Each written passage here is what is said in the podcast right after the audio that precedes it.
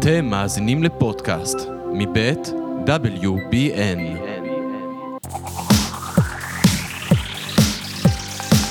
אה, שלום, כן, זה נשמע אחרת מבדרך כלל, בגלל שאין את דור שאומר ברייקינג, אה. אני הייתי צריך להיכנס בעצם לעשות את זה בדיעבד. כן. שאני מבין. עכשיו, נכון, עכשיו זה התפקיד שלך. זה התפקיד שלי. גם להצמיד את המיקרופון אה, לזה, זהו, ממש בדיוק. כל- כל הטקס, כל כל הטקס. הטקס מההתחלה ועד הסוף. נכון.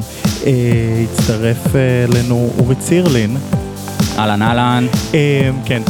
עכשיו, אני אסביר רגע, אסביר מהר מהר למאזיננו, היום אנחנו בפורמט שונה, איך עוצרים את המוזיקה הזאת? אני היא באמת לא עוצרת. יודע, אני כאילו לא... זה, כן. אה, השאירו את שני האנשים שהכי פחות טוב להשאיר באירוע אל הזה. תיגע, אל אוקיי. תיגע. אנחנו ביום בחירות, אה, ואנחנו בפורמט יום הבחירות. עכשיו, בפעם הקודמת הסתובבנו בקלפיות ברחבי הארץ, אה, דור ואני, אה, והצקנו למצביעים וניסינו להבין את הלכי הרוח.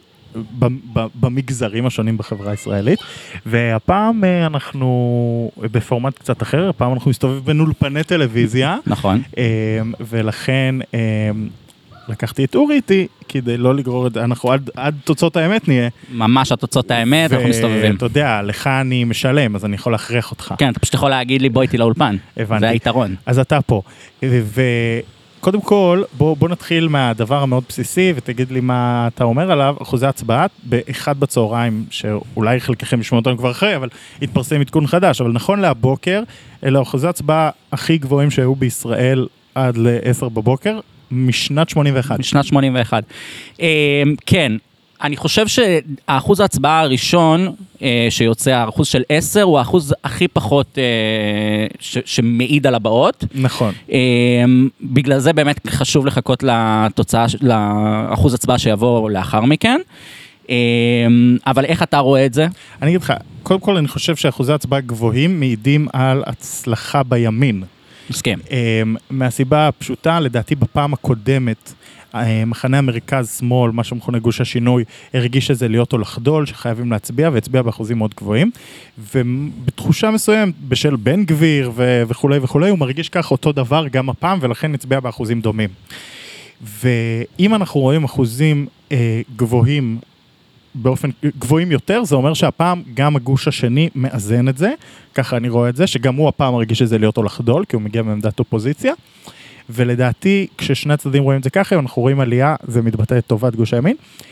וגם, אנחנו עוד לא יודעים איך מתפלגת העלייה הזו, אבל אם אכן ההצבעה בחברה הערבית לא גבוהה, והעלייה בהצבעה הכללית היא גבוהה, המשמעות של זה היא טובה לגוש הימין לדעתי.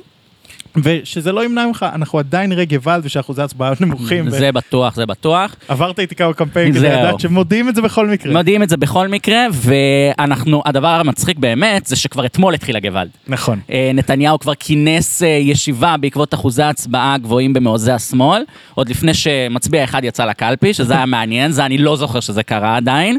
ומרץ הודיע שזולגים ל-27 אלף קולות. מרץ הודיע שזולגים ל-27 אלף קולות. בקיצור, הקמפיין הזה התחיל מאוד מאוד מוקדם, ואנחנו נראה את זה במהלך היום, אין סיבה שלא, זה באמת האמצעי המרצה האחרון שיש לכל אחד, לכל אחת מהמפלגות. אני אגיד לך, מה, מה הדבר היפה שאנחנו עושים בפרקים האלה? שמיד אחרי בחירות אנחנו מוחקים את הפרקים. כי... אז, אז אתה יכול להרשות לעצמך לשחרר כל מיני אה, הצהרות. וואו. אני יכול להגיד לך לדוגמה שהתחושה שלי הבוקר בקלפיות, אני מצביע במרכז תל אביב, אני חושב שזו תחושה מאפיינת, הגוואלד של מרץ עובד מאוד.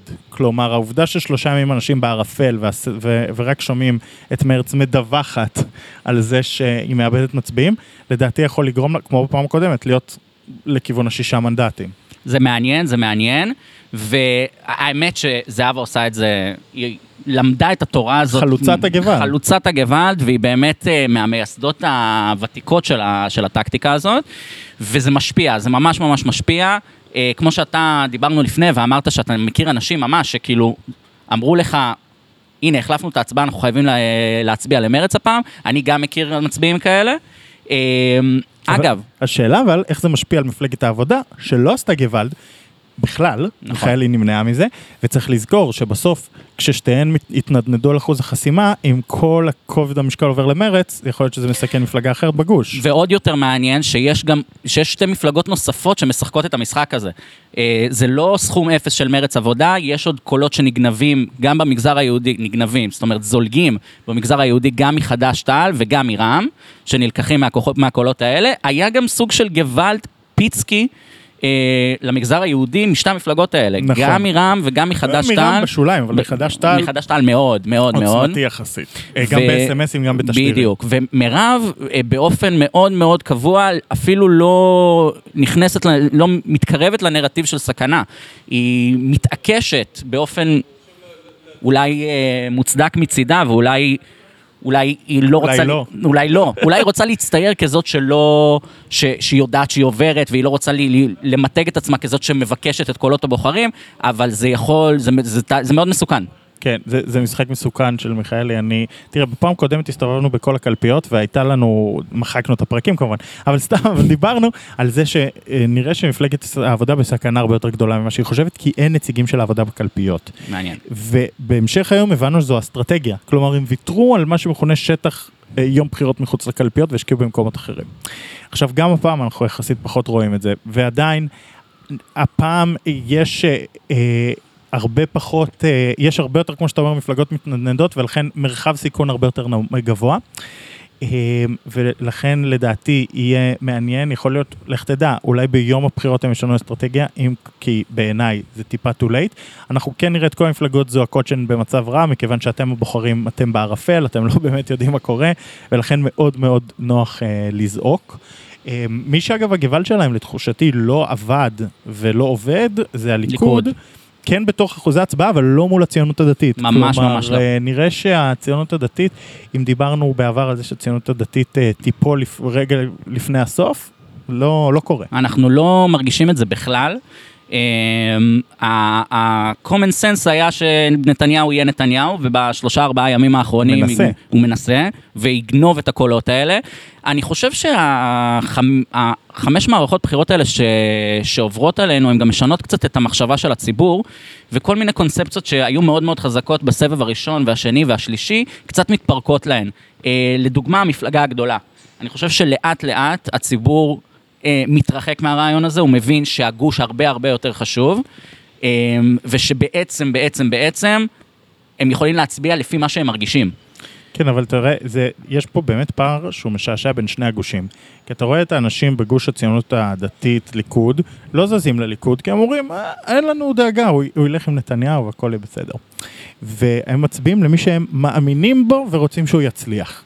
ואתה רואה מצד שני במרכז שמאל, אגב, גם בסקר של התאגיד אתמול שבדקו, האם ההצבעה שלך היא אידיאולוגית או אסטרטגית, במרכז שמאל הרבה יותר גבוה אסטרטגיים, כולם אסטרטגיים מטעם עצמם, פתחו משרדי אסטרטגיה, מכונים למחקר אסטרטגי, כל אחד ממש. פתח בפרלמנט הביתי שלו, וקורה לך דבר משעשע, שלצורך העניין, אדם מצביע עכשיו הצבעה למפלגה מסוימת, שאם היא מצליחה, הוא עשוי... הוא, הוא, הוא יתעצבן על זה, הוא יכעס על זה, הוא יגיד למה הצבעתי. כלומר, אתה מצביע למפלגה ואתה מקווה שהיא לא תצליח יותר מדי. זה באמת לדעתי נס ישראלי גלוי.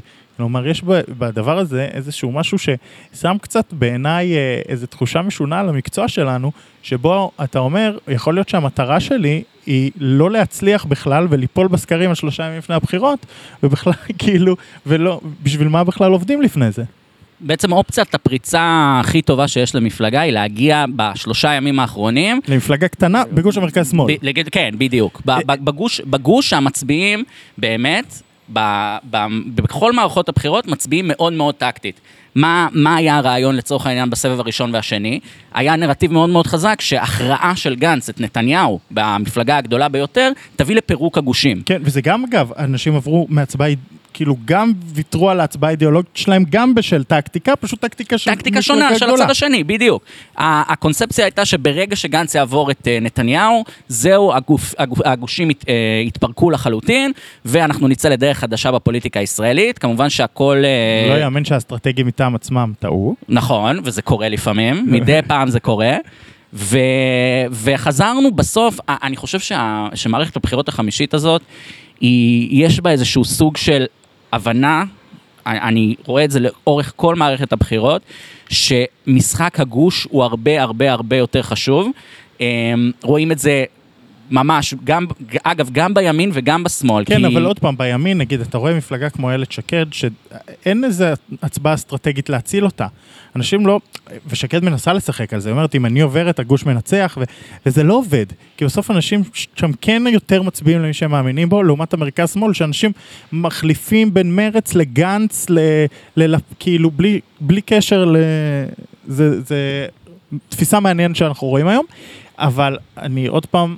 מדגיש ואומר שהיא מסוכנת כשיש ארבע מפלגות שנמצאות באזור הזה, ואתה יודע מה, עד היום אמרנו ארבע, אבל אולי אפשר להגיד חמש, כי בל"ד עושה התקרבות לאזור הזה. זה מעניין. והמפלגות הערביות יכולות להיגמר, לסיים היום בלא יודע, 11 או 12 מנדטים, אבל בואו נזכור ש-11 ו-12 מנדטים גם יכולים להתחלק ל-5-3-3, שהמשמעות של זה זה 5-0-0. בדיוק. אה, והם יכולות להיגמר על 4-4-4. שזה סיפור שונה לחלוטין. שבהן כולן עוברות. וזה משחק מ-4-5 מנדטים שעוברים ל-12 מנדטים שעוברים. ולכן מי שמתכוון להמר על הבחירות האלה, שיקח בחשבון שזה בידור ותו לא, אי אפשר להמר על זה בינתיים. בוא נגיד שניסינו. נכון. אה, בוא נגיד ש... בוא נגיד אבל שאתמול הימרנו במשרד והיום שיניתי את כל ההימור שלי הבוקר. נכון, נכון, וגם הימרנו במשרד ומישהו נגיד נתן עשרה מנדטים פחות לאורך כל הבחירות, אז לא, כאילו... לא נגיד מי. לא נגיד מי, אבל זה כאילו גם משהו שקרה. טוב, מכיוון שאנחנו יוצאים לפריצות לאורך כל היום, אז נראה לי שנסתפק ב-12 דקות האלה. יאללה. ו... אה, נלך לאולפן. יש לנו אולפן? יש לנו אולפן, ואז אחריו, בין הזה, נקליט אה, שוב דיווח גם עם אחוזי הצבעה עדכניים, וסיפורים שנשמע בשטח, וסיפורים שנשמע מהאולפנים, וכל מה שיהיה. יאללה. אז תגיד ביי. ביי לכולם. נגיד גם ביי ללוקה, הנה, הנה לוקה. לוקה. יפה. והנה סגור. אין, אני יודע לעשות הכל, אני יודע לעשות הכל לבד. אה, טוב, תודה רבה. זה היה מרשים מאוד, זה היה מרשים מאוד. ביי, איך סוגרים את ההקלטה? זה אנחנו לא יודעים.